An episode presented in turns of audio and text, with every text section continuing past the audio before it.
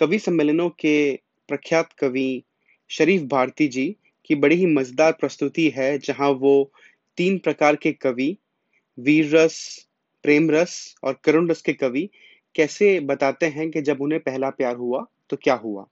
बड़े ही मज़ेदार प्रस्तुति है ये तो आइए सुनते हैं। सबसे पहले वीर रस का कवि क्या बोलता है जब उसे पहला प्यार होता है? धरती डोली अंबर डोला मेरे शब्द थे आग का गोला जोश में आकर जब मैं बोला, उस लड़की ने गेट ना खोला।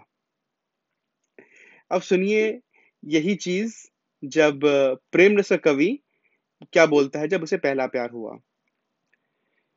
ठंडी हवाएँ थी दिलकश फिजाएँ थी, लब थर थर आए थे, तुम पास आए थे।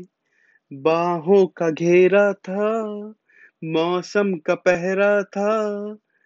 दिल को दिल से ये रिश्ता स्वीकार हुआ। वहीं से जानम अपना पहला प्यार हुआ। वहीं से जानम अपना पहला प्यार हुआ। अब सुनिए करुण रस के कवि। करुण रस के कवि ऐसे भी बहुत ही करुणा से भरे हुए होते हैं। सुनिए वो, उसने क्या बोला जब उसे पहला प्यार हुआ? वेदना, पीड़ा करुणासु अपनी यही धरोहर था।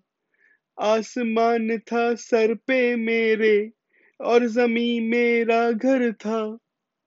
इस कंडीशन में कोई भी क्यों करती प्यार मुझे? मुझको छोड़ के भाग गई, वो कैसे करती प्यार मुझे? मुझको छोड़ के भाग गई वो कैसे करती प्यार मुझे?